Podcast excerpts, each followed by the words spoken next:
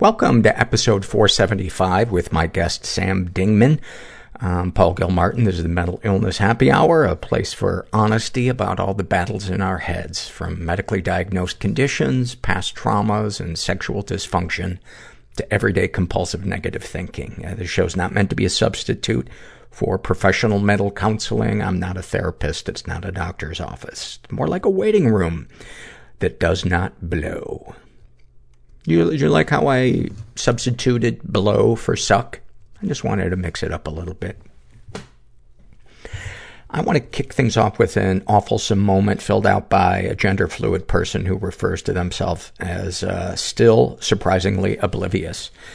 And they write, I lived in Phoenix as a kid long before air conditioning was common. One summer when I was four or five, my mother sent us kids to her parents for the summer to try to work things out with my crazy, abusive dad. When we came back, I pulled my Monopoly game out of the closet to play. Monopoly pieces used to be made of metal, and I was surprised to find that one had melted. But Phoenix, summer, no AC? Made sense. I took it to my mother and explained what had happened to it. I didn't realize till years later that it was the slug of a bullet my father had fired through the wall while we were away.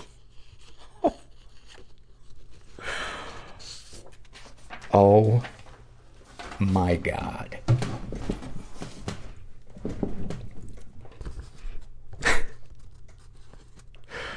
this is a happy moment filled out by Teresa. She writes, motorcycle riding with my father. I loved the wind in my face and blowing through my hair the connection, closeness, and trust I had in him as we would ride. The feeling of freedom and sometimes fear. That's such a great one. And I never thought about how freedom and fear can happen at the same time. And it, it, as I was thinking about it, I, one of the things when I go skiing, I love to scare myself. I love to go so fast that I scare myself. And I'm sure that's part of being an addict and just wanting to, you know, be shaken out of whatever it is that I, that, that I'm feeling, but I'd never thought about that. And I guess it kind of makes sense because there's usually fear for most of us attached to the unknown. And obviously if there's, you know, danger there, but what a beautiful, beautiful one. Thank you for sharing that. I want to share this email I got from uh, a licensed marriage and family therapist uh, named Brittany, and she writes, "Hi Paul. First off, I just wanted to say I've been listening to the podcast for about six years now, and I just love what you do." I'm a marriage and family therapist, and I wanted to write in with just a little bit of feedback from a therapist perspective on something that I hear often on the podcast and in the surveys. It seems that there are times where people feel their therapist didn't validate them shamed them, or don't completely hear the pain and suffering the client was feeling. Often, when these things come up, you give advice to look for a new therapist. I wanted to just give a little feedback because we therapists are humans too. Just humans too. And we don't always get it right. Sometimes we're having an off day. Maybe we had a particularly heavy session with another client and can't shake it. Maybe our pet died the day before. Sometimes we just didn't have time to drink our coffee yet, and it's impossible to respond correctly with our clients 100% of the time. For me, I really appreciate when my clients speak up if I've said something wrong or hurt my client's feelings in some way. There is some very powerful, and powerful is in caps, work that comes in confronting your therapist and working through and solving interpersonal problems within the therapeutic relationship. It provides clients a new way to experience conflict. For example, maybe in the past you weren't safe to express conflict because your mother or father would belittle you.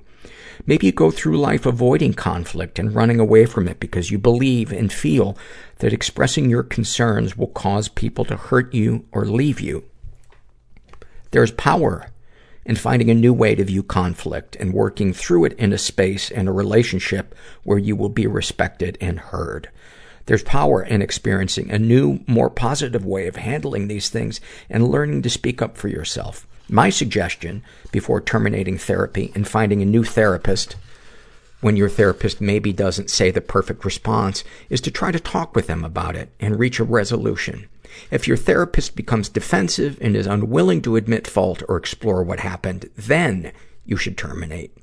Hope this is helpful, Paul. Have an awesome weekend, and I'll forever be a loyal listener. Thank you so, so much for that. Um, that makes total sense to me.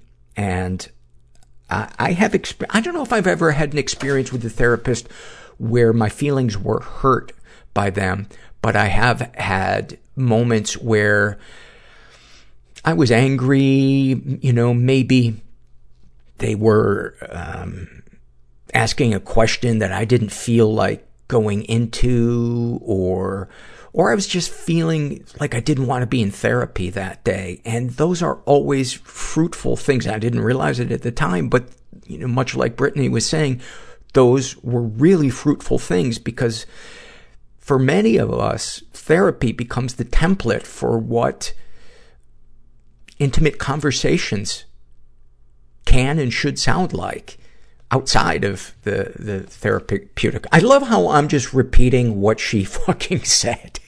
fucking jackass. And speaking of therapy, uh, our sponsor for today is BetterHelp.com.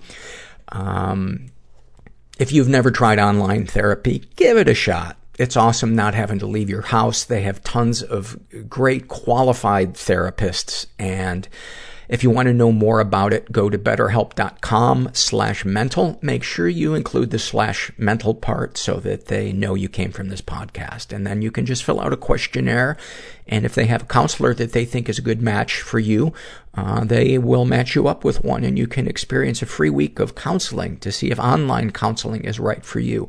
It, it, it is for me. I love it. Uh, I've been doing it a couple of years now, and it's an important part of my recovery and and keeping my warped brain uh, tuned up.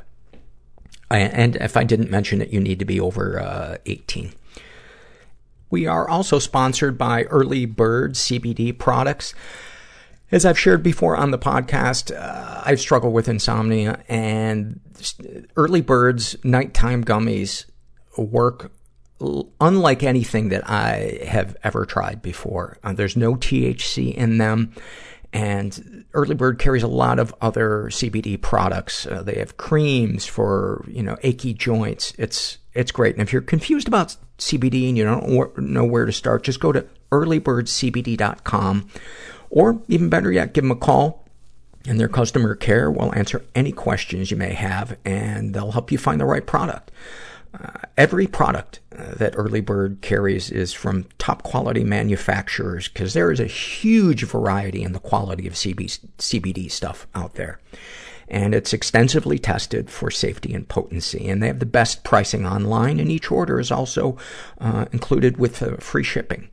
So, you guys can get 20% off your first order by going to earlybirdcbd.com slash mental and use the discount code mental for 20% off your first order. earlybirdcbd.com slash mental with discount code mental for 20% off your first order. Feel better today and live better tomorrow with Early Bird CBD. Uh, and then finally, before the po- we get to the interview with um, Sam, this is from the Loves survey filled out by a non-binary person who refers to themselves as uh, Torple. And they write, I am in a deep, deep depression and can't find the energy to appreciate much. But sometimes that ne- but sometimes that never fails to make me smile. I think they meant to say what. But sometimes what never fails to make me smile is when my cat comes up to me and starts meowing in his strange, whispery way. His food dish is full and he doesn't want to be let outside. His litter box is clean. He doesn't want to play, be picked up, or even touched. I have no idea what he wants me to do for him. But maybe he doesn't know either. And he just wants to feel acknowledged, which I can totally relate to. Every little thing feels like the end of the world.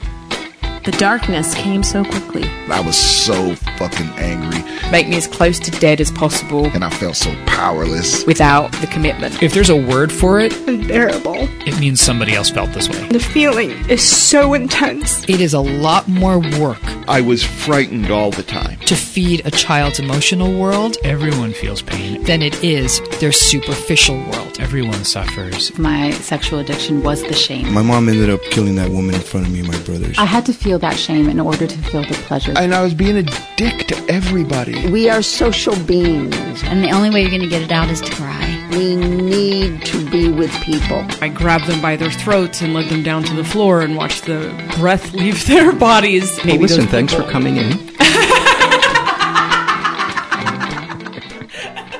I'm here with Sam Dingman, who is a performer, a storyteller, a podcast host. We've actually done ads for uh, your podcast, Family Ghosts. Yes, uh, we have. Is it going well?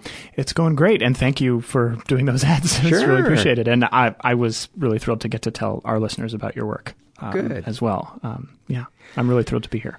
Uh, Sam has uh, you were the Grand Slam winner of the Moth. That's a pretty hoity-toity title, man. Yes. that is a very competitive storytelling uh, event. Yeah, it was a really amazing experience. Um, I the Moth is is the Moth in L.A. Do they do the Moth? I believe so. Yeah, yeah. yeah. Um, the way it works is uh, you go to they have open mics every week, and you go and they do this slightly ridiculous thing. Sorry, Moth, where they have people in the audience give numerical scores to the mm-hmm. performers. Um, so it's not exactly scientific, but. If you win one of those, then you get to compete in this thing called the Grand Slam, where it's the winners of the previous 10 uh, open mics. And so I got to do this show. This was uh, seven years ago now. Um, but I got to do this show at Music Hall of Williamsburg, which at the time was easily the biggest venue I had ever gotten to perform in. There were like 600 people there. Um, and that, for that show, the people who do the judging are other moth storytellers. Mm-hmm. So, I mean, obviously, it, it's flattering for anybody to like your work, but these are people whose work I had been going to see and just marveling at for years. And so to get to win in their presence was uh, it was a very cool experience. Would you be uh, comfortable sharing the the cab story with us, or is sure. that something that happened so long ago you can't remember how to tell it? No, I I mean it it uh, it has stuck in my memory. It was a really transformational moment for me. Um, it it actually is. Uh, definitely ties into a lot of things that I think about now in my life. Um, but basically, the story is that I moved to New York because I wanted to from? be from Northern Virginia. Okay. Um, and ever since I knew that driving was something that people did, I wanted to be able to do it to the point that I used to sit. Specifically, cabs. Eventually, cabs. I think before I thought about that as a career, I just wanted to be driving somewhere. Um, to the point that I would I would actually sit in my both of my parents had cars with um, standard transmissions. Mm-hmm. So starting when I was like 14 or 15, I would just sit in the parking lot and practice shifting. Like I'd push out the clutch and practice mm-hmm. shifting on their cars, and I would shut my eyes, and I had this whole imagined route in my head that I would go through. Mm-hmm. I just loved it. Um, and once I found out that you could drive for a living, I thought that's what I want to do because uh, there's something for me about driving that it ties into an anxiety about, I guess, just performance in general in life. But what I love about driving is that your job is just to be on your way somewhere. You don't like the arrival is not the point; it's the setting out and right. being in the moment of the trip. Um, that's just always been really appealing to me. So, um, anyway, then life continued. My parents, when I was in high school, were like, "You can absolutely not be a cab driver. We will not permit that to happen." Um, and I went to college. I majored in theater. I moved to New York. I wanted to be an actor. And I had been living in New York for, I think, maybe three years at this point. And um, as I say in the uh, Moth story, the uh, extent of my resume was I originated the role of nightclub patron number three in the off off Broadway debut of Sex in the City, the play, the parody. uh, and that role was literally um, nightclub patron number three enters this like really cool swank nightclub, uh, feels really awkward and out of place, somebody walks up and says to him, Get out of here. We don't want you in here. And he's like, I'm sorry. And he leaves, which was a very apt metaphor for how I was feeling about my life at that time. Um, and I was working at a hotel as a bellman at that point, and there would always be all these cab drivers outside the hotel who had I think of it as this kind of piratical energy. You know, I was working at the hotel I was working at was a Hilton, so I had to wear epaulets and I had like a little name tag and a hat and they didn't like that I didn't cut my hair in a certain way and um, there were all these very intense Hilton corporate standards, and the cab drivers would be outside, you know, holes in their jeans, like ratty sandals, smoking cigarettes, making fun of us every time we would come out of the hotel with guests. And they would tell these amazing stories about sitting in the parking lot at JFK and playing poker, and um, it just seemed so cool. And so I was like, I, I want to do that. I, that's mm-hmm. what I want to do. Um, and so it's terrifyingly easy to become a cab driver, uh, or at least it was at the time I did it. This is back in 2007. Um, it, it, costs a lot of money up front, but um, it's you know you go to three days of classes at Long Island City Taxi College, um, and you take a very easy test, and then they just send you out into the streets. And at first, it was like a little bit bumpy, but um, really, a couple weeks in, I was I was pretty good at it. Um, I I think I enjoyed a certain amount of privilege for not the first time in my life as a white dude doing it because I think it, it, was weird to people that I was a white guy driving a cab, and so that created opportunities for ha- for me to have all these really interesting, thought provoking conversations, often with fairly racist people.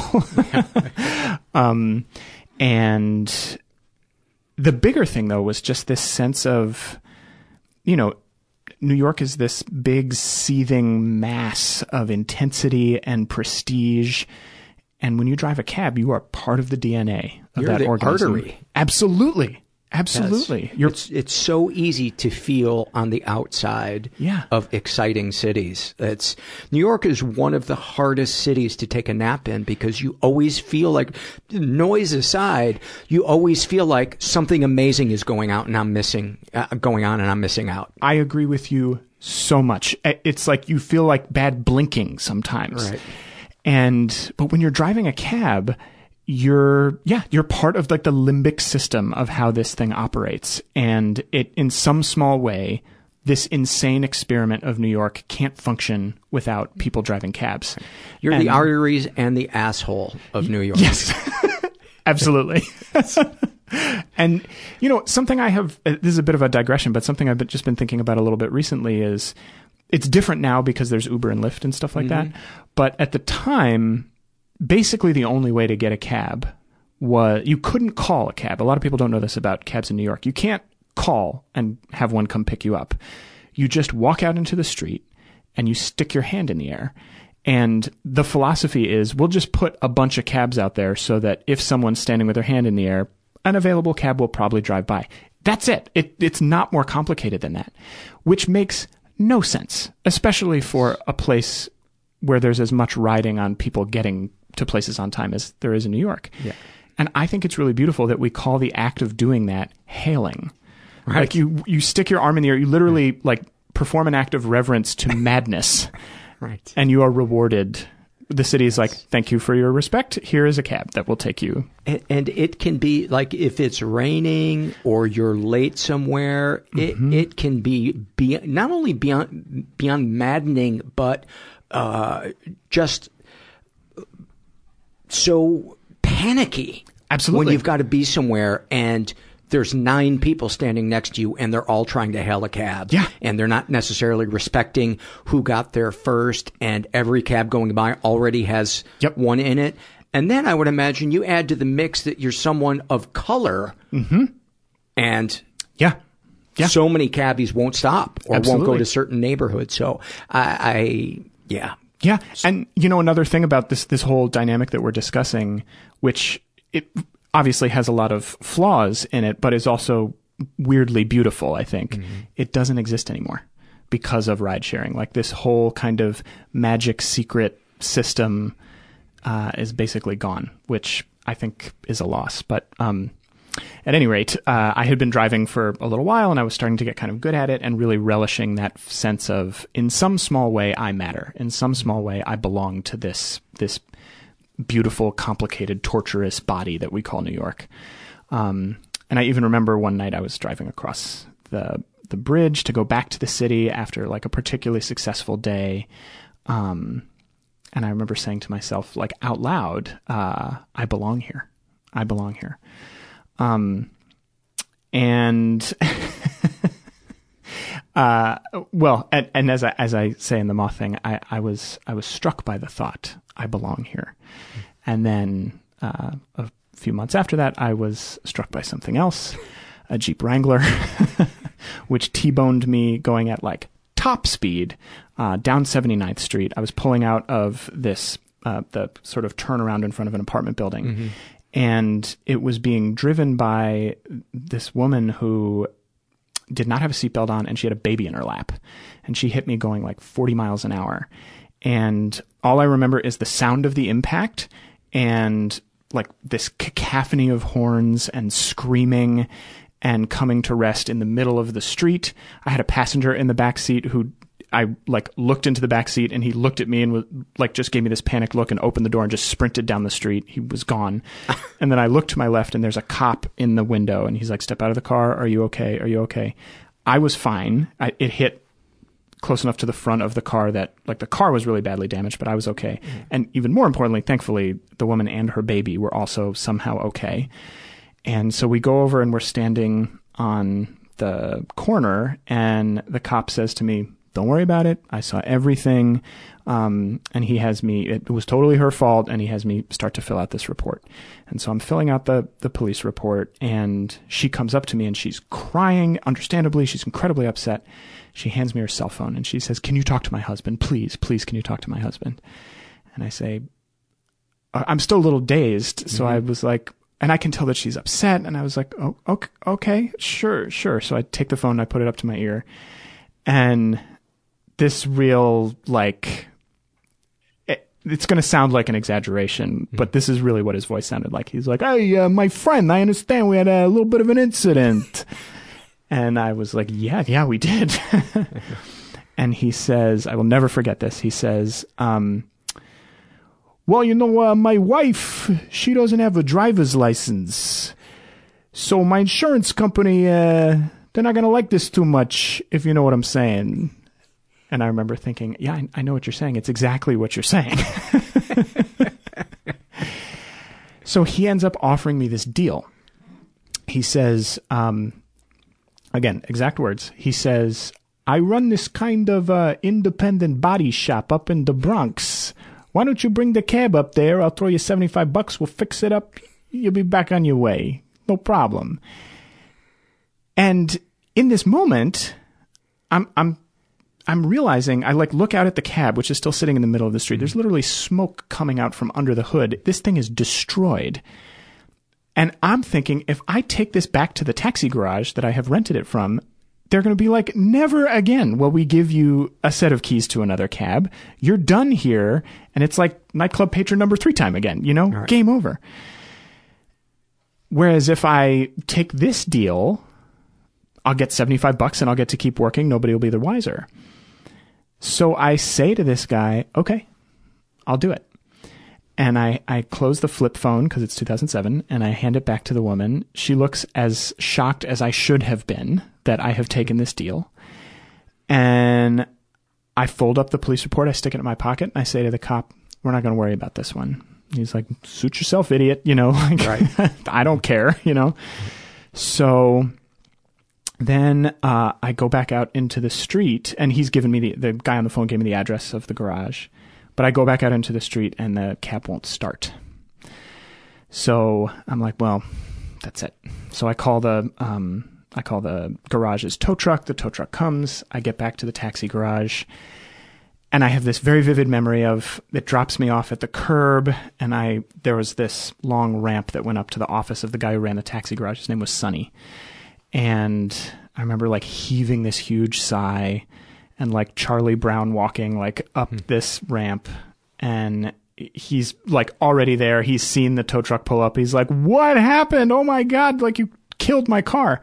Um, and I tell him the whole story, and I say like, "Anyway, I got this police report, so here you go." And he, his whole face lights up. He's like, "This is fantastic! I got all the information I need right here. I'm gonna nail this motherfucker. Nice work."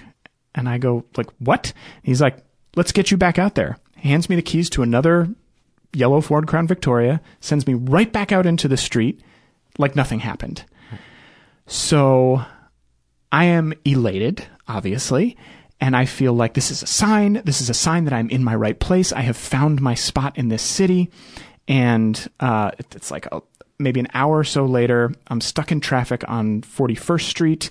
There's this very intense um, spot on 41st Street that always bogs down.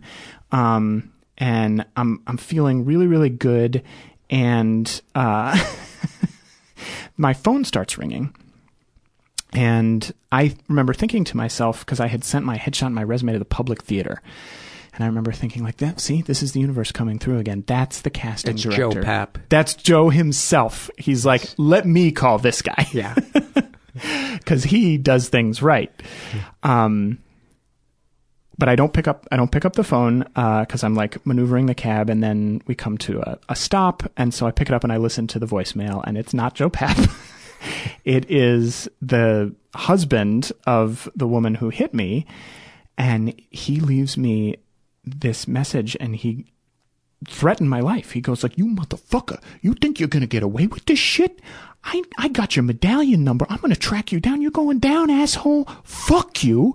And he like hangs up the phone, and right as I like this voicemail ends, a Trailways bus sideswipes the cab and knocks the left side view mirror off. Which means that now, in this one day, I have wrecked two cabs and incurred the wrath of this like small time mobster guy. And I just completely lose it. I start pounding on the steering wheel and screaming like, what the fuck is wrong with this city? I don't belong here. I'm gonna die here. This place does not give a fuck about anybody. Oh my God. I'm so upset that, that I forget I have a passenger in the back seat who, because this is New York, her response to her cab driver having a psychotic break is to go,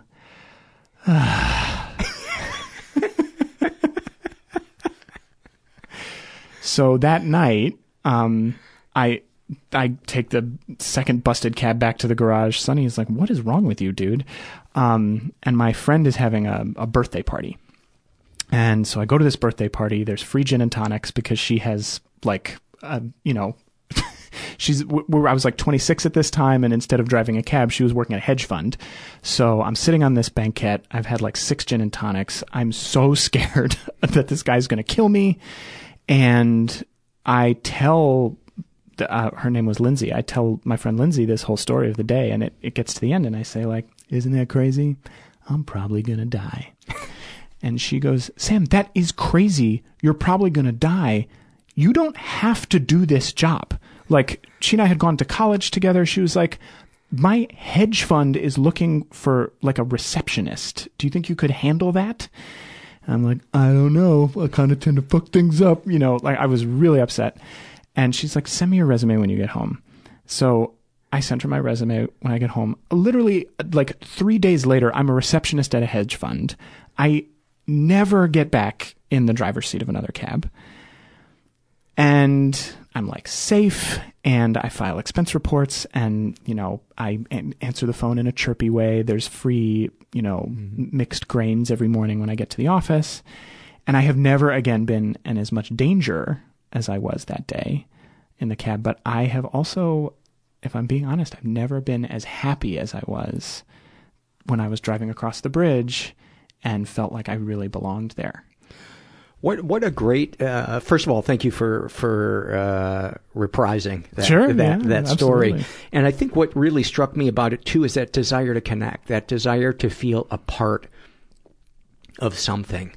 Um, I think so many of us feel at times in our lives invisible, left behind, we're not doing life right. Yeah. Everybody else got a 10 yard head start Mhm. and we've blown it. Mhm. We've blown it. Mhm. D- What, what was it like for you as a kid? You, did you grow up in Virginia? I did, yeah. Yeah. Mhm. And what was kind of the emotional temperature of, of the house? Well, um, so I would say from the time I was, you know, earliest memory until the time I was a teenager, I thought of myself as having gotten that 10 yard head start. Um, because the, the big thing that I remember my parents doing is they talked constantly to each other. They, to the point that my brother and I would often look at each other and like roll our eyes, like, what are they even talking about? Like they, and they had known each other, you know, they met when they were, I think, freshmen or sophomores in college. Uh, they were each other's first partner, first love. Um, and my dad used to do this thing when my mom would come downstairs in the morning where he would go like, ah, he would do this little fanfare and he would say to my brother and I, like, you guys are great, but I love your mom the most. Like, it was so gross, you know, like, um, and then around the to time, a kid, but I think to adults, it's like beautiful. it's totally beautiful. Yeah. Yeah. Um, and then I have this memory around the time I was 15 or 16 of all of a sudden the conversations just stopped and it got so quiet in our house. Mm. And I started to notice that my dad was, uh, you know, coming home later and later and later at night and, um, spending time with somebody who was not my mom. And I could tell that my mom did not like that. And I, I think because everything had been so good, um, well, actually, if I'm being totally honest, there's more to it than that. It, I there were a couple of instances where I I sort of caught I, I sort of saw what was happening. I, I discovered evidence, I should say. Uh-huh. Um, actually, if if I'm being honest, what what happened is I went out into this is again before I had a driver's license. I went down out into my dad's car um, to practice shifting, Mhm. and I got in and it smelled like perfume, and my mom did not wear perfume, and I just remember thinking like, oh no, like Wow. oh no, and but I still, but I didn't say anything because you know you just don't want to believe that Yeah. these things are true, and then it, it, you know, it took a little while for this to all come out, but it turned out that it was true, and for me that was just ruinous from the standpoint of uh, because I knew. And I didn't think that I was supposed to say anything. I didn't think that it would be okay to ask. And I felt like they didn't think they could trust me with the truth, even though I knew. I knew the truth. And So they never said what was what was going on. Did they get a? Did they split? they did. Yeah. Okay, and they didn't say why. No.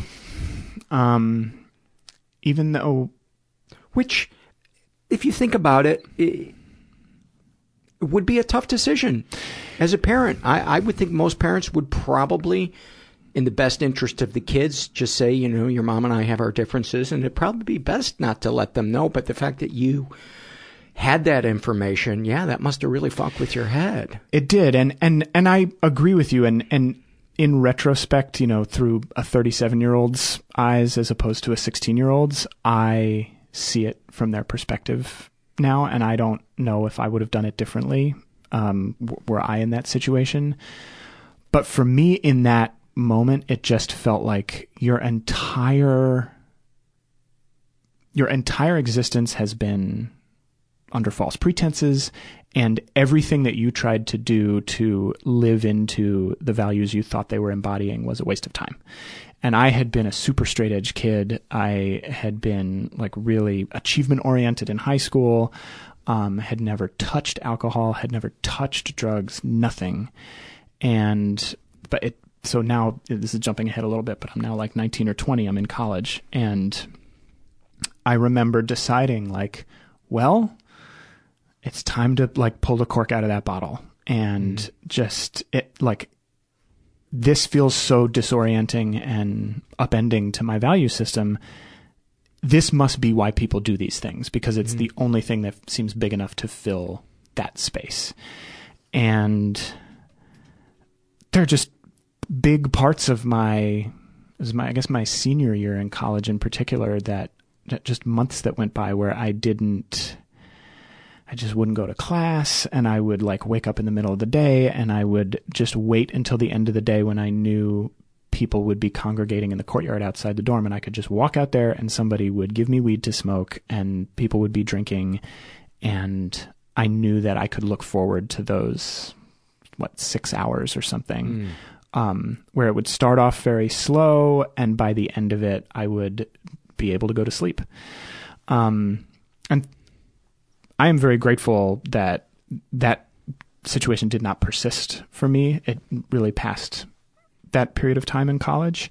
Um, but the thing that did persist was this this persistent sense of like everybody knows that I'm not worthy of telling the real story to, mm. um, and they're protecting me from something that they don't think I can handle, and I just became completely obsessed with that idea that people don't think I can handle it. People don't. Th- everybody's doing you a favor that you didn't ask them to do. Kind of uh, infantilizing you in, in, in a way. That's what it felt like. Yeah, that's what it felt like. And um, you know, I eventually started going to therapy, and that was completely transformational for me. And I, I think it really helped me right the ship a little bit. But what therapy led to was this realization that if I'm being totally honest, that sense of there's more here, there's more going on here, particularly with my parents, than they are telling me, it extends further back. Um, and the the point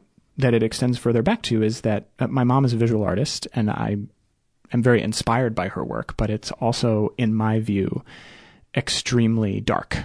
Um, she would make these sculptures a lot of the time that had it was like a model of a house with these big railroad spikes driven mm-hmm. through it, or she would do these very heavily saturated black and white images of like a pickaxe against a concrete driveway, and it looked it made it look like bloody. And I would stare at this stuff, and I would think like. Where's that coming from? Where's that coming from? Yeah, exactly. And um, my my dad, I wouldn't say I, I, was getting any particular signals like that from him, but um, was your um, was your mom ex- uh, expressing these dark uh, pieces of art before the breakup? They, it, it's a little bit hard for me to remember okay. what what the what the particular timeline is of when I started to notice it, but um, the thing I do remember starting to clock around that time is she would tell this is basically where I got the idea for Family Ghosts as a, a project. She would sometimes allude to this story in her family that, you know, my grandfather, after um, my mom's mom died, my grandfather was very briefly married to this woman, and she turned out to be part of an international jewel smuggling ring. and that, that was it. That was the whole story that I would hear. Right. And it was like, what? You got to give me more than that. Like, what are you talking about? And I don't know if I would have wanted to pursue it further if it weren't also for this very intense art and some sense like that these something that intense and probably traumatic and this visual art and also all the stuff with my dad like these things all must be related somehow mm-hmm. and um and then with my dad similarly i eventually heard this story that you know i grew up thinking that I had my dad and that he had these two brothers, my uncle Tom and my uncle Rob. And it turned out there was a third brother who had very sadly taken his life when he was young and that my dad had been the one who like found him. Wow. And I didn't hear that story until I was well into my 20s. And it's just all of a sudden I started to feel like, well, my parents both at a very tender and formative time were told, you know, you have to hold this very big rupture. Um, but I, your parent at this time in your life, don't have time or emotional space or availability to talk to you about it. So you've just got to package it up and keep going. And that must have been horrible for them. Yeah. And, um, I guess once I came to that realization, it, it started to make me think that I, I just wished so much that they had felt like they could share that with me. And it also made me realize probably why they had not felt like they could narrate what was going on for them to me because all of their training around stuff like this had been nope, we don't talk about this. Yeah. This is not for discussion. And um, I think once I discovered that about them, it, I mean, it made me love both of them a lot more. I have, I mean, I still love both of them very much, of course. Um, but I think, I don't think I could have come to that understanding or realization about where these um, impulses around truth and Mhm. not secrecy but concealment um, had come from if I had not been so upset by the fact that you know I thought I had figured this thing out and f- felt like they didn't feel like they could trust me. Did you ever tell your dad that you knew that you smelled that perfume when you were however old? Well, uh, I have since told him about it because I, I did a podcast episode about it. Yeah. Um, and he was really upset that I decided to put it into the show. Um, which I understand. I understand Mhm. why he was upset about it. Um, but it has honestly been a really incredible thing for my relationship with him because one thing is, you know, I'm after once we had sort of made our way through this blow up that happened after the episode came out, he said to me like, you know, I had never really gotten mad at you before, and it's probably good that I did. And I said, yeah, I, I'm really glad that you told me how you were feeling about it. And yes, I feel horrible that I caused you this pain, but I also feel like look at this vocabulary that we suddenly have that you know 30 at that point 5 years into our relationship with each other the fact that we can still find this new emotional beachhead to stand on with each other is uh it, I mean, it, it's still very affecting for me um, to to think about that with him, and And, and I imagined he must have finally given weight to what it was like for you to have that knowledge. Yeah. Yeah. And, you know, right after he, li- his feelings evolved after he listened to it, and I think he got more upset. But after he listened to it the first time, what he said to me was, you know, I, I don't agree with the way that you have characterized this, uh, or and I, and I wish you hadn't done it, but it does help me understand what you were going through. Yeah. And he um, apologized to me, and um, I remember after we did the fir- before you know the episode came out, and he was upset about it. We did this interview where I think I sat and talked to him for like three hours, and he told me the whole story of his brother who had taken his life, and I talked to him about why that felt connected to me to he and I losing some closeness in the wake of all this. Um, and then we went to a baseball game together after that. And I think in that day we spent nine consecutive hours together and we just talked the whole time and I couldn't remember since I was a kid when the house was full of conversation. It was the first time that I could remember having this consecutive period of time where we were really talking, like Where it was really, about really talking. something. And it was about yes, yes, It was connective. yeah. And I love talking about baseball with him. I do. But, you know, I remember us sitting at this baseball game and he, you know, we would be talking about the game and he would turn to me and he would say, Oh, here's another memory about, about your Uncle Dick that I didn't think of when we were talking, but Yeah. you might find interesting. And I just remember like I didn't want the day to end. I didn't want the game to end. Um, and so I'm, I'm very sad that it, it causes me pain that this experience of the show caused him pain. Yeah. But in the long run, I think it's been very transformative for us. When he first heard the episode, was he listening to it with someone who wasn't his wife? I don't know. I, I don't know that part. how do I not? How do I not take a swing at that? That pops into my brain. Of course it does. I can't sit with that. That's Yeah. like you smelling the perfume. Yeah, yeah. I'm not going to go to bed Right. holding on to that. I'm going to light that stick of dynamite, and take down you and your fucking dad. Right. I don't know that part of the story, and it, yeah, I can't. I can't say. I can't say.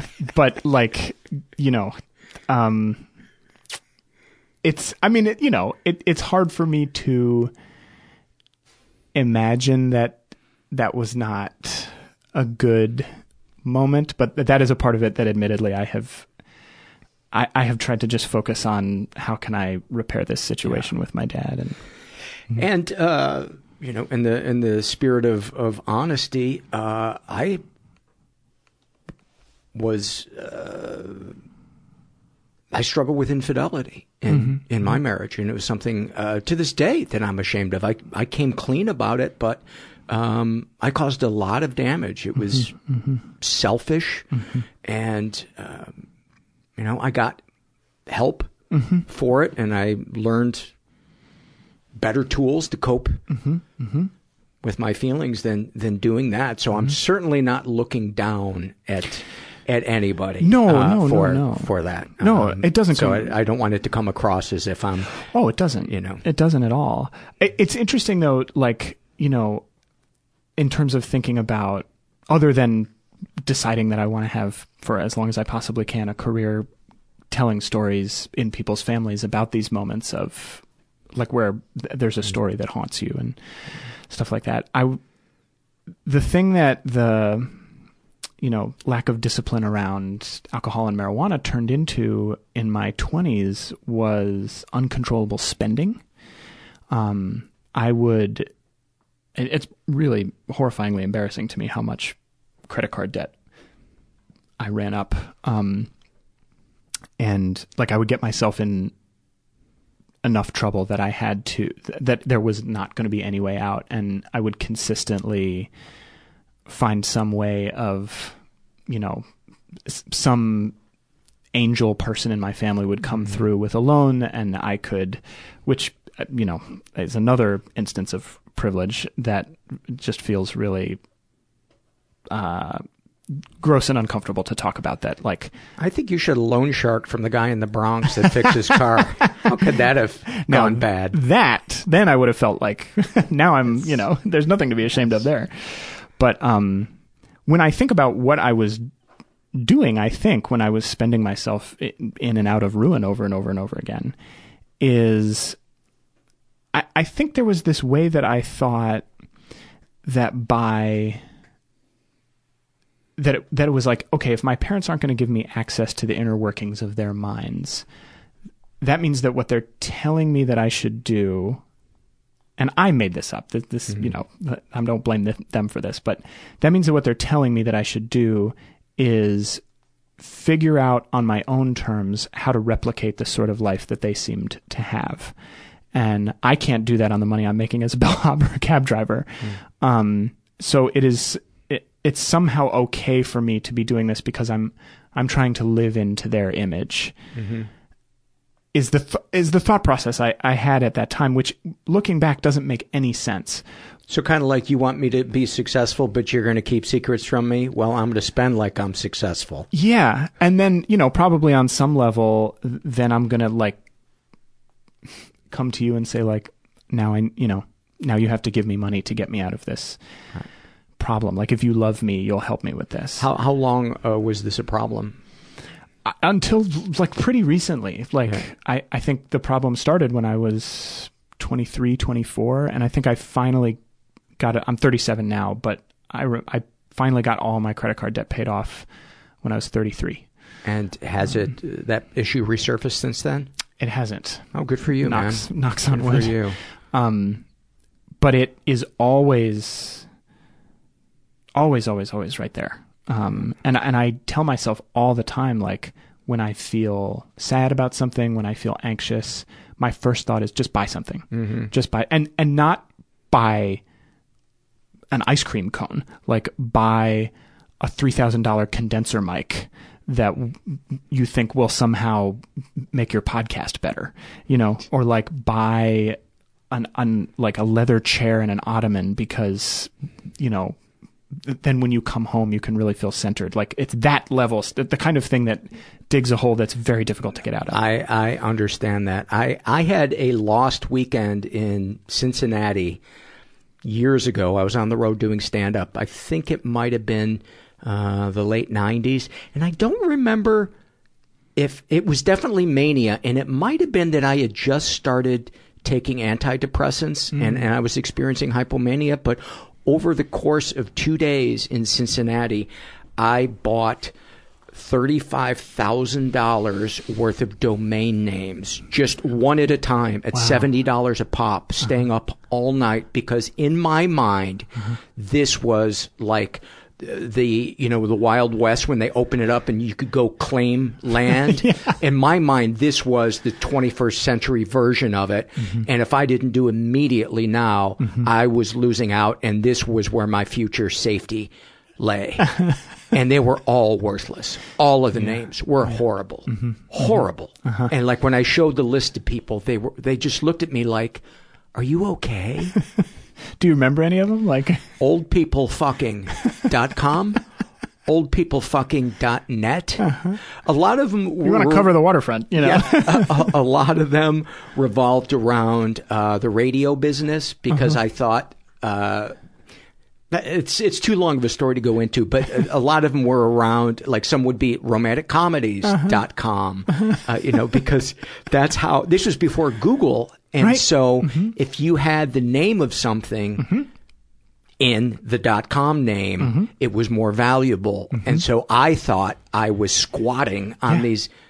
You can imagine the number of names that come Yeah. to you, especially if you're hypomanic in that time. But Yeah. I look back at it and it, and it, it was insane. Mm-hmm. It was insane. And Yeah. I eventually paid that, that credit card off. Uh, but it you. was a, whew, it was a hard lesson to learn. Yeah. But laughing about it now, it helps. Yeah. If I kept that a secret, I, I think that would still be fucking with me. Yeah. But I couldn't laugh about it for, oh, probably a good five or six years. Totally. After I paid it off. Because I was so ashamed. I felt so stupid. I remember sitting in my apartment and I would look, I would be drinking and I would look around at all this stuff I had bought and I would think, you don't own any of this.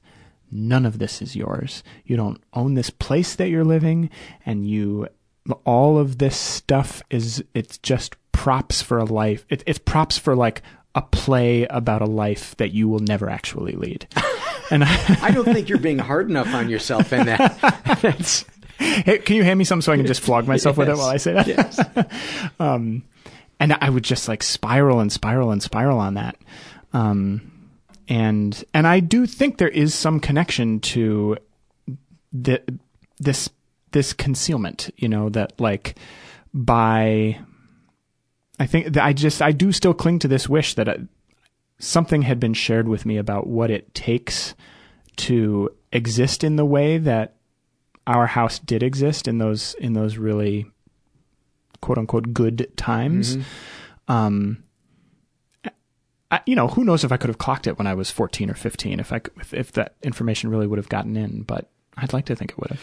And what a great example too of how difficult difficult it is for parents to know what you share with your kid and what you don't and when do you mm-hmm. share it. Mm-hmm. Uh, I mean, mm-hmm. there's no guide. Yeah. For, There's no handbook for that. Yeah. Well, and it's a way that it has manifested itself in my life that I, I, this is also something that I have moved past, but early in my dating life, I remember I would just be obsessed with like, I would say to my girlfriend, like, I need to know every person that you have ever been with. I need to know everything that intimate thing that you guys ever did because if I don't know it, I will make it up in my head and it will be horrifying and I will start to think because I've had this mm-hmm. experience of I know a thing is true but no one wants to tell me.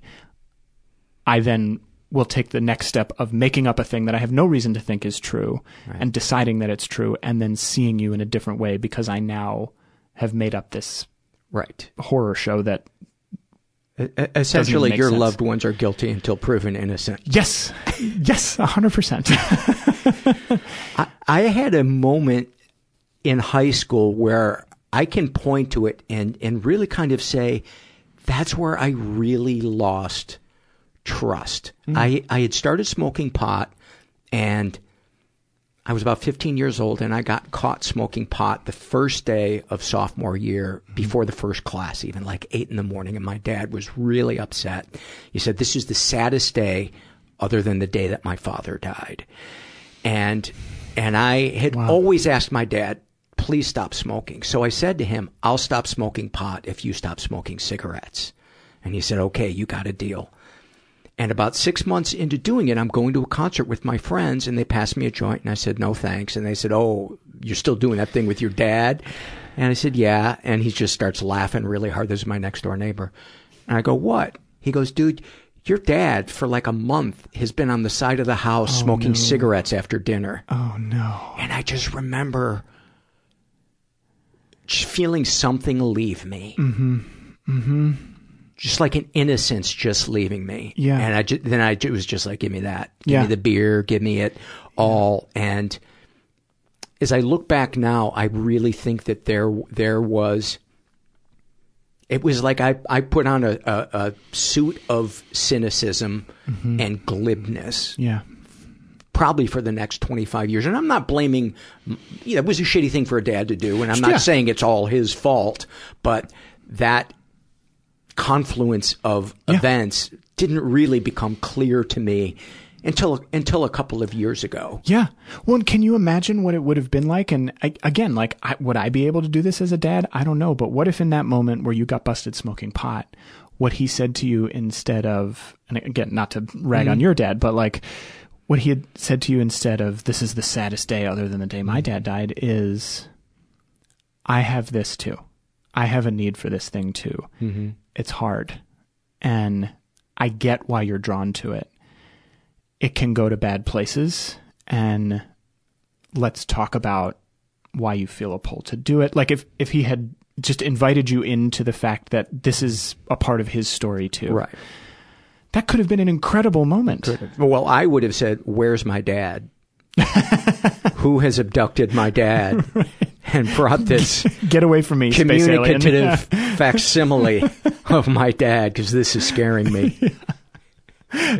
he doesn't smell like vodka, and he's paying attention. Uh-huh. something is amiss No, I, I should go Yeah. i must be high my dad, my dad had many, many great qualities. He he was he was a neglectful uh, parent in a lot of ways, but he also showed up in a in a lot of ways, Yeah. and and he had a good heart. I I think both of my parents, um, had, were, were good-hearted people, um, but. Yeah, parenting, man. I'm so glad I'm not a parent. I'm Yeah. so glad I'm not a parent. So what what are the struggles? Uh, and thank you for indulging me in my little uh, side trips. I, I, I like to do a lot of, Of course, me yeah. tooing in uh, Yeah. when somebody shares something. yeah Uh, that's one of my I'm- favorite things about the show i, Oh, I love that you do that Thanks. Uh, I'm just I'm always afraid of being left out, and I want to. I desperately want to be understood. I under I, I see you and I hear you. what are the the issues today that you struggle with, if any? sure. Um, The fears that are kind of recurrent uh, in you. Yeah. I, I think the the big thing that continues to come up for me now, I, I feel like the the spending thing is, is much more under control. I feel like my relationship with alcohol is um not cause for alarm. um, I do still drink alcohol, but I, you know, I have like a handful of drinks a week and I don't get drunk very frequently. Um, I don't really deal with marijuana very much anymore. Um, but the thing that I do do is is I still have um, a I guess the the phrase that I hear people use about this is catastrophize, but I do that with like I, I put it, I, I want to trust people so much um, because I want to get back to that time when our house was full of conversation and light and laughter. You felt and secure and arias connected and, and- stuff. Um, and I am completely convinced that everyone will betray me all the time. How could that harm anybody? How could that occupy space in your mind? And so I get into this real fight with myself where I think, you know, uh, whether I meet somebody in a romantic context or a professional context, and I think, this is it. Like, this is everything that I've been dreaming for, and then I'm waiting for the punch.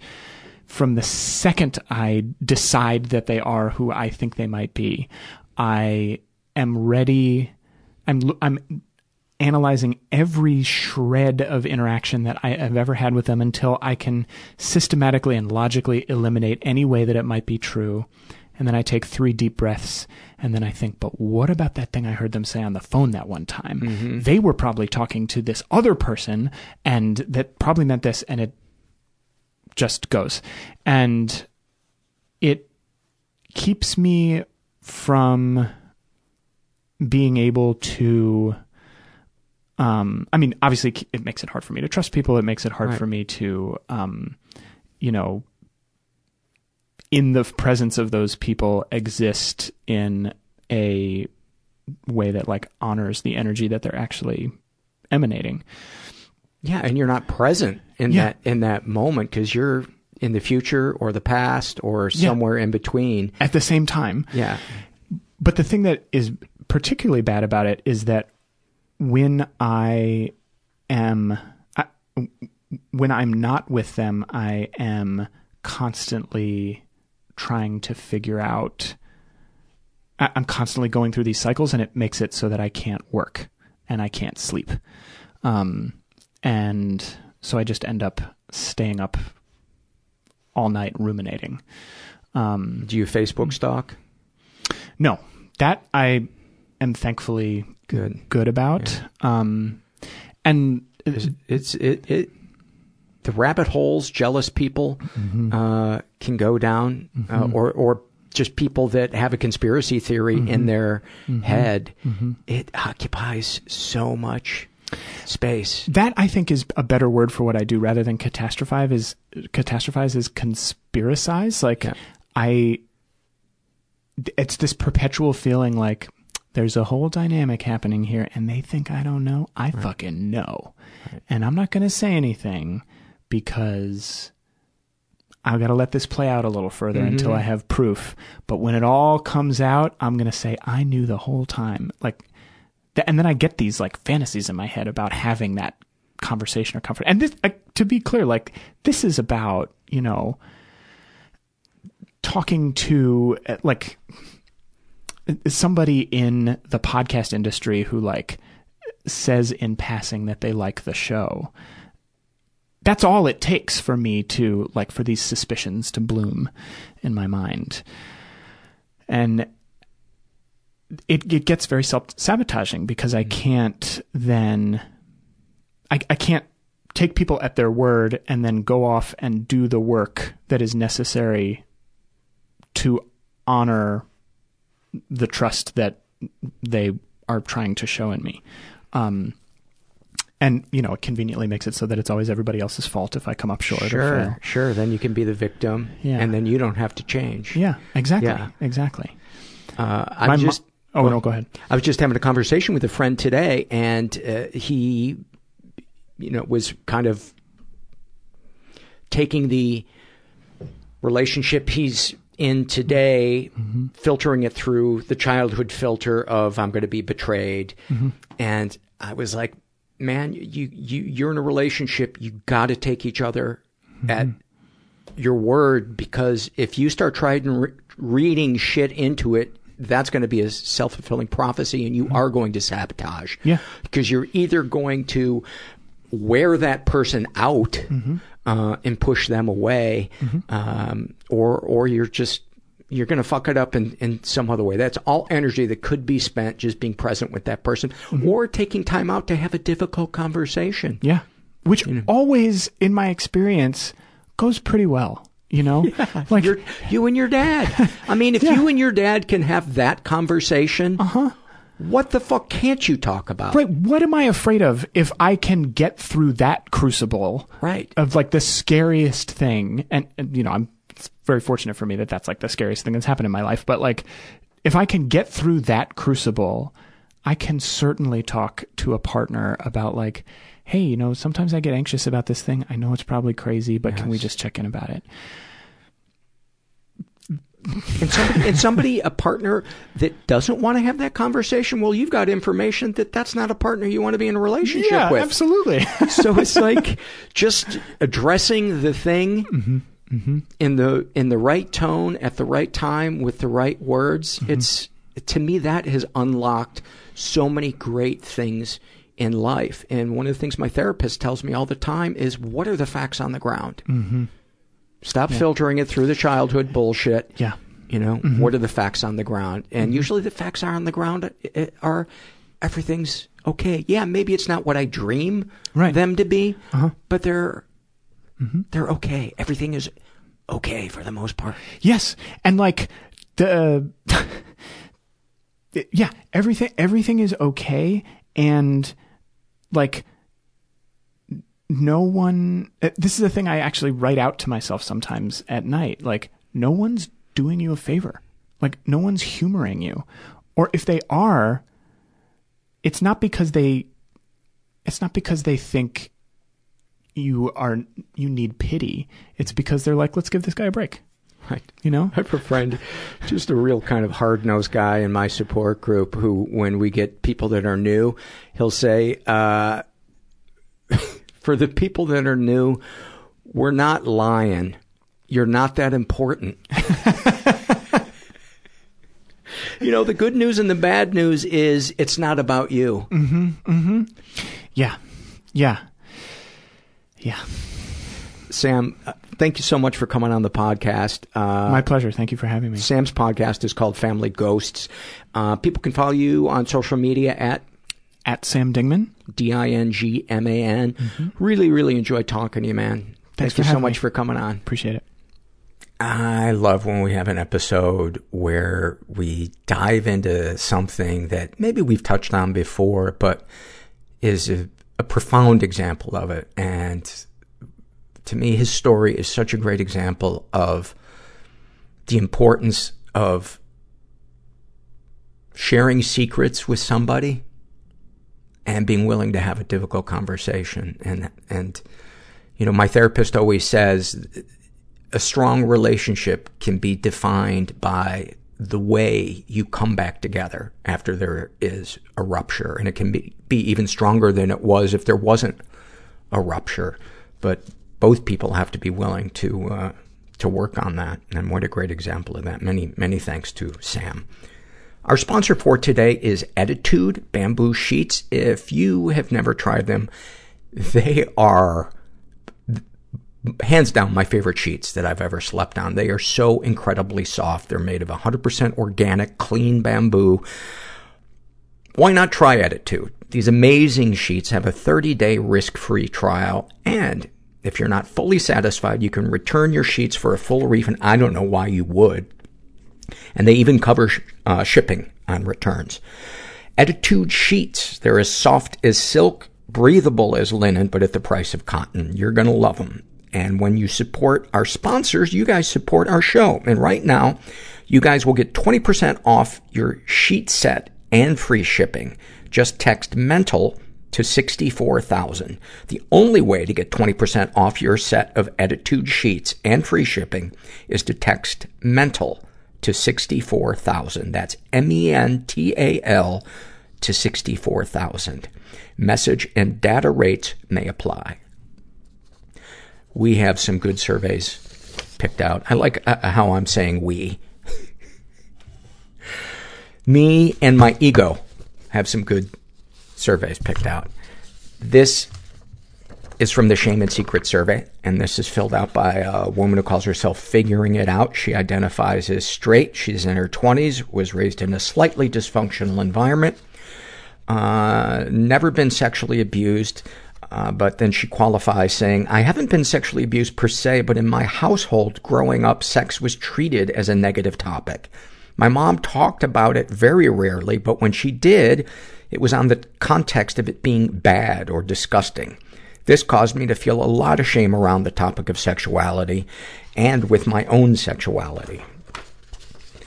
Uh, she's never been physically abused, but she's been emotionally abused. She writes, I had a professor slash mentor in art school who I looked up to.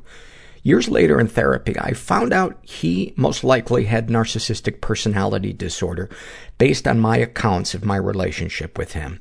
He followed the classic ideal, idealization slash devaluation cycle with me, at times praising my artistic skill and other times criticizing me to the point of tears in front of classmates. I used to joke that he enjoyed making me cry, but only later did I realize that it wasn't a joke, it was true. Any positive experiences with the abusers?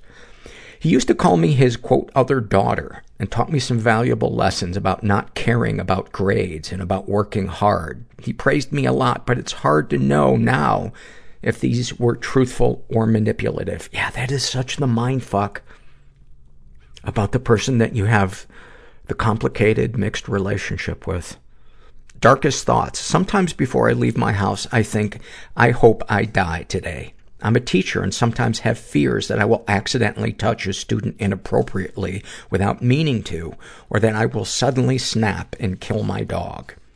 Darkest secrets. I've manipulated a lot of people in my life by using my emotions to prevent them from leaving. It's something I try not to do, but I can sense my, myself doing it at times still.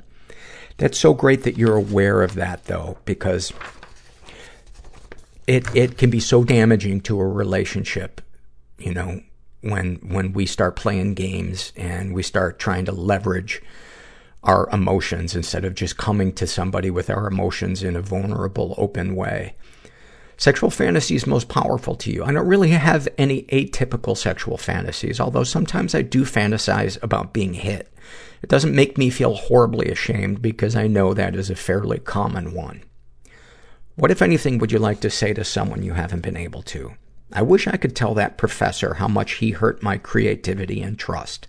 It would be useless and fall on deaf ears, because if he is a narcissist, he will not give what I say any credit. So true. So true.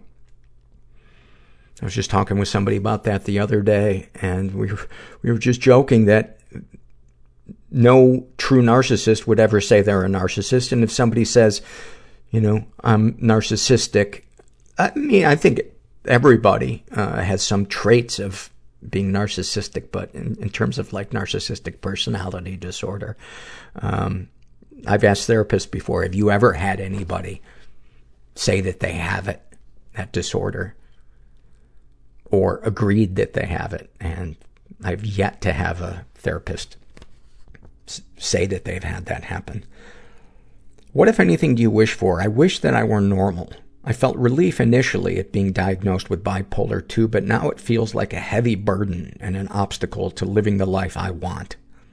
Have you shared these things with others? I share some of these things some of the time. People usually don't know how to respond or give unsolicited advice, but others are very empathetic. How do you feel after writing these things down? A little bit better and surprised about some of the things that came up. Thank you for that.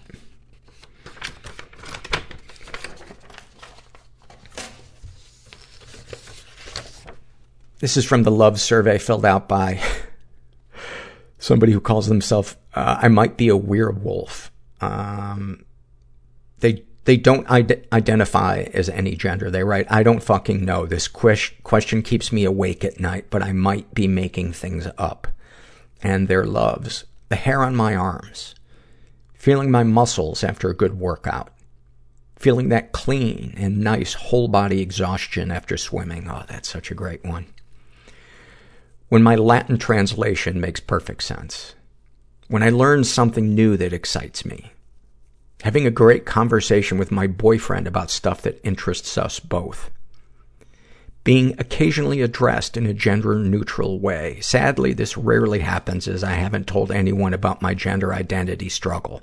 And we don't have they slash them pronouns in German. But it feels fucking right every single time. Baking really colorful cookies in funny shapes. This podcast. Reading a good book that seems to be written for me.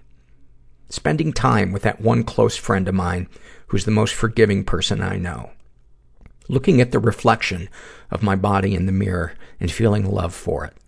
It happens. Sometimes. That one really cool, oversized t-shirt I found recently that makes me feel good in my own skin. Finishing an exam early and leaving the room before everyone else. Just breathing in the silence of the empty hallway, thinking, Prof, go fuck yourself. and allowing myself to be weird. Oh, those are so great. Those are so great. Thank you for that.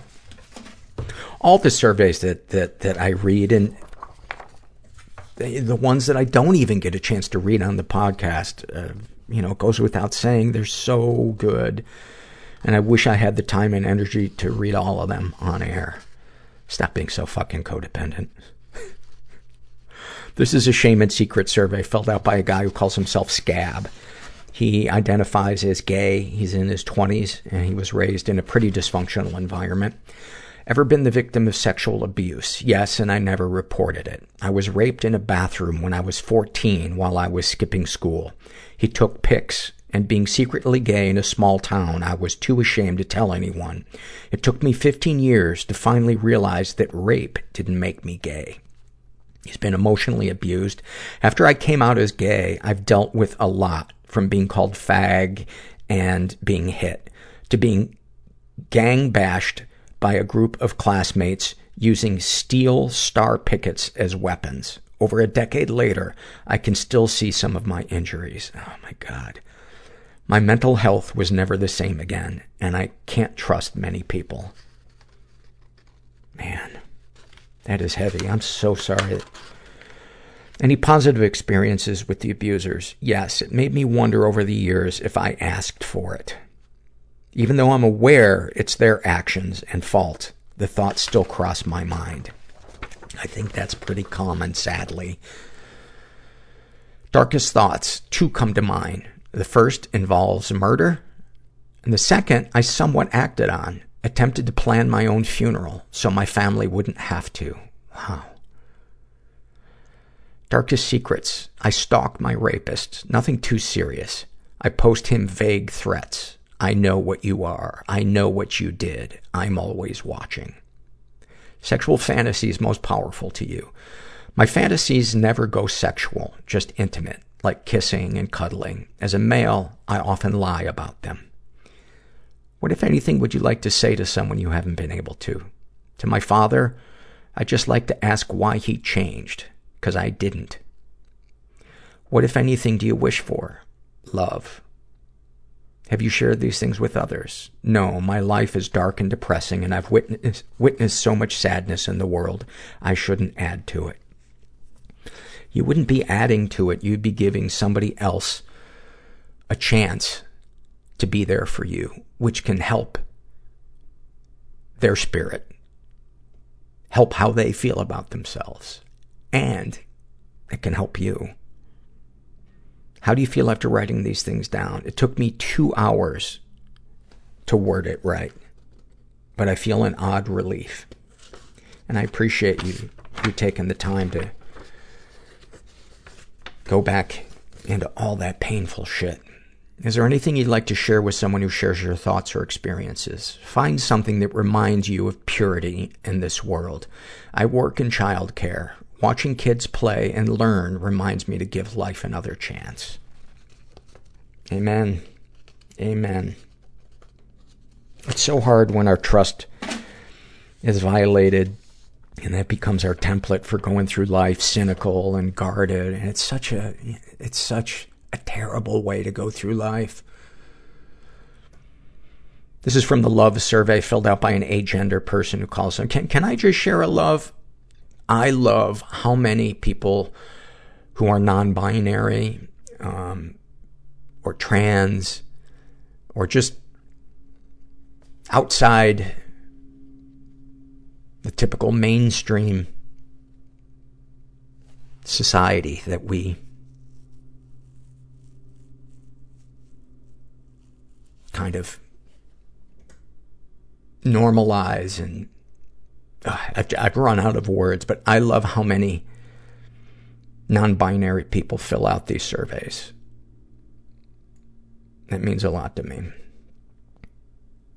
Uh, cat dad identifies as agender and writes, I love my cat's soft little armpits. I also love when he's been laying in the sun and then I can pick him up like a big squishy heating pad. so great. I love when my dog Gracie comes running in from the backyard and she smells like the outdoors, not in a bad way, but just like, like her fur smells like fresh air. I also love how she will just get up and run like to the backyard or come in from the backyard just with a, sense of urgency. I would just love to know what is going on in her brain.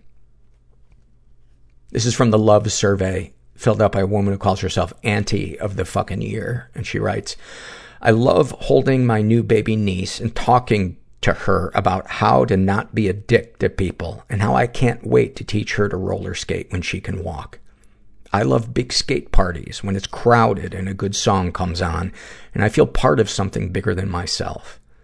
I love wrapping my big beagle up in his fuzzy white blanket so he looks like a sheep. I love when my clients say ridiculous things that I randomly remember later on and laugh. I love my girlfriend's Instagram account for her crested gecko. I love the show Euphoria's soundtrack. I love driving home from Thanksgiving dinner when the radio stations start playing Christmas music and my birthday is in a couple of weeks. I love cooking and dancing in my kitchen to One Fine Day by the Chiffons, or doing a dramatic interpretation of Leader of the Pack by the Shangri-Las. And he comments to make the podcast better. I really like when you have guests on who talk about acting out sexually, uh, slash hypersexuality after trauma. I feel like the common narrative involves people shutting down completely after sexual trauma. And it's validating to hear people talk about going in the opposite direction and almost reenact their trauma through sexual encounters with other people, since that's what my experience has been. Yeah, it is really common for people to, to do that. And, um, and, and it's, it's then another layer of the shame that we heap, heap on ourselves, which stands in the way of recovering and, and really learning to accept ourselves. This is a shame and secret survey filled out by a woman who calls herself Foxtail Butt Plug. She identifies as pansexual. She's in her 20s, was raised in a totally chaotic environment. Ever been the victim of sexual abuse? Some stuff happened, but I don't know if it counts. Uh, she doesn't elaborate. She's never been physically abused, but she has been emotionally abused. Darkest thoughts. I think about being raped a lot. I sometimes masturbate with toys with my eyes closed so much that I hurt myself with them, pretending I'm being raped. I'm also paranoid that maybe I was raped as a child or molested because I have a tendency to repress memories. For example, mom and I moved out when I was six. We lived with my dad and his parents. I could remember all of their faces, even faces of strangers I'd seen just once when they visited me while I was in the hospital, but I couldn't remember my dad's face. It was like I was seeing him for the first time four years later. I could remember his tall, slender body and legs, but not his face. He was slash is a druggie and an alcoholic, but not a rapist. I know that. But what if someone else did something to me that made me want to perhaps relive the traumatic experience? I'm not even straight. Oh, and I'm not even straight. I don't enjoy sex with men, but still have that fantasy. And it's the only fantasy that makes me aroused when thinking of men in a sexual way. And that is not unusual, by the way. I've read many, many surveys where people share that same thing.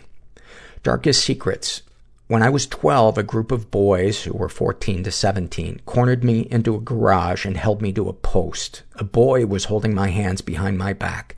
I always remembered that there were around 20 of them uh, around me, but after talking to my therapist and reliving and describing where everyone was, the number came down to 10 to 12. That was two years ago. Now I still have the same image of 20 people mocking me and holding me down. The same way surgeons were holding me down to a chair when I was five. Because I was so small and already had one surgery and tons of drugs in me, they had to remove my tons- tonsils without any painkillers or anesthesia. It is so horrifying. I was tied to a wooden chair, screaming, swearing, crying.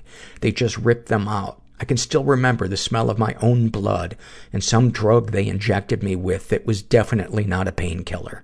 I got so sick and lightheaded from screaming and the pain. I was untied and laid on a bed for exactly three minutes to calm down before they dragged me back to that wooden chair to continue the surgery. I know there were four people holding me down, but I can never remember their faces either. I recently made a male friend with benefits who's into BDSM and I tied him to a chair and flogged him, slapped and punched him and it felt so good. I wish I could have made him feel exactly what I felt, though. I'm so fucked up. And then in parentheses, I wonder what I'll feel if you ever read this aloud. It'd be great to know if there are others like me out there, though. You are definitely, definitely not alone, and I'm so sorry that you have experienced such, such traumatic stuff. Um, oh my, my God. Sexual fantasies most powerful to you. Rape fantasies, pegging a man, feeling power over another person, complete control. Sharing that makes me feel pretty in control. Uh, have you shared these things with others? Uh, yes. I found a man who likes pegging, so I'd say it went well. How do you feel after writing these things down? Uh, the questions before, uh, the one about sexual fantasies were heavy the ones afterwards, not so much. And then that's, that's the end of the, uh, survey. That's all she filled out. But wow, there's a lot there. There is a lot. And, um, it's, it's so common that we think of ourselves as abnormal rather than reacting normally or in a common way to stuff that happened to us that was abnormal. This is a happy moment or some happy moments by a guy who calls himself sometimes invisible sun. And sun is S-U-N. He writes, I went to see my new doctor today. She's the third doctor in the last eight years to hear about my everyday battles with anxiety, anger, emptiness, hopelessness, and stress. What makes me think that the outcome will be different this time? I don't know. But she was patient with me, offered her expert opinions, and we're going to try some new medication that I've not tried yet. I'm sharing this because I'm having a moment. A hopeful moment. I've felt beaten so many times in the past, but I'm not ready to stop searching for the solution that will hopefully work for me. This is all coming from a man in his 50s, by the way, so I've seen some shit. I've been in the mud more than just a few times, but I'm still in this game. Sure, I have skinned knees now, but right at this moment, I kind of feel like a warrior. So, even if you're about to see your 10th doctor in three years, realize it doesn't mean you're weak. It takes guts to seek help. There's actually something beautiful about reaching out and being calmed by someone who only wants you to be well. Keep fighting. Keep searching for the solution you need. I know how goddamn frustrating the cycle can be. But there's probably a few people in your corner corner ready to do all they can to make sure you land on your feet. Reach out to them. I hope everyone has some warrior moments. Wow. I love that, man. I love that. And warrior is such a great word for anybody that stops and faces their demons and wants to find ways to manage them instead of numbing ourselves and running from them. I wish we could get the old episodes back up and available. Um, a lot of the old episodes are back up uh, from 2013 onwards. Uh, so the only episodes that are being held back are the first two years, 2011 and 2012. I keep those held back so I can release best of episodes when I uh, when I take a vacation. This is from the love survey filled out by a trans man who calls himself "Is butter a carb?" Question mark. He writes, I love the way my dogs smile when I give them a scratch and hit just the right spot. Oh, I love that. It's such a good one. I love when I do that with Gracie and her eyes immediately closed and she's almost asleep. I love the smell of a baby as you rock them to sleep. Oh, that's a great one.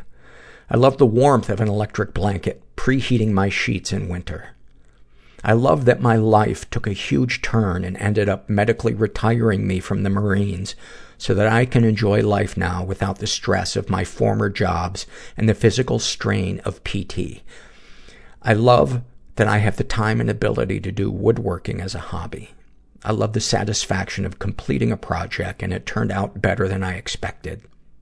I love that I chose to live instead of killing myself as a teen when I figured out that I've been raped by family members multiple times over the past seven years.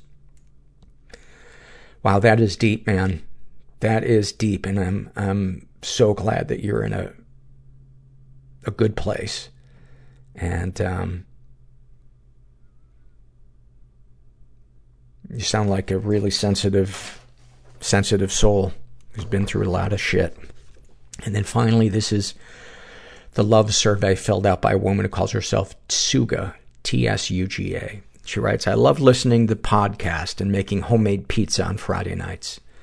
I love waking up to my husband stroking my head and opening my eyes to see his sly grin. I love walking through a forest in a gentle rain shower. I love being in my bedroom in fuzzy pajamas while a blizzard rages outside. I love going grocery shopping late on a summer night. That's such an unusual one. It was so great when I kind of picture that. Now, I'm bullshitting. There's nothing I like about grocery shopping. That was me just trying to, trying to be a part of your, your love. I love a low-key weeknight get-together with friends. That's a great one. Oh, I love this next one. I love stumbling on some edible wild fruits or berries. Oh, that is such a great one. I love walking around a big city, a huge contrast to my isolated small town. And finally, I love waking up and seeing the mountains outside my window and getting into the mindset, it's a beautiful day, let's do this. Oh, those are so great. Thank you so much.